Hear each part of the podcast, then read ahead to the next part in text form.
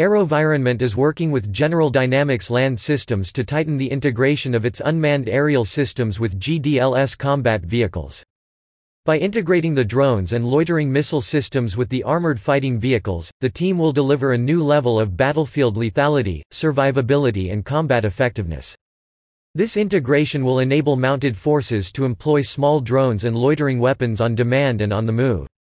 Increased automation and decreased workload will enable the deployment of small drones and loitering missile systems by fewer operators from inside the vehicle.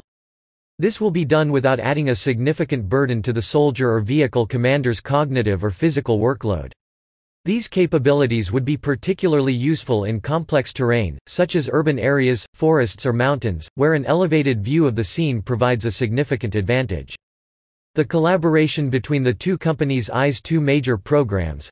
The U.S. Army NGCV, the Next Generation Combat System, and U.S. Marines Armored Reconnaissance Vehicle or ARV. The NGCV will benefit from automated drone integration tightly coupled into its vehicle electronic architecture, to enable the crew to perform rapid geolocation of targets, and, if necessary, quickly prosecute them with the loitering missile.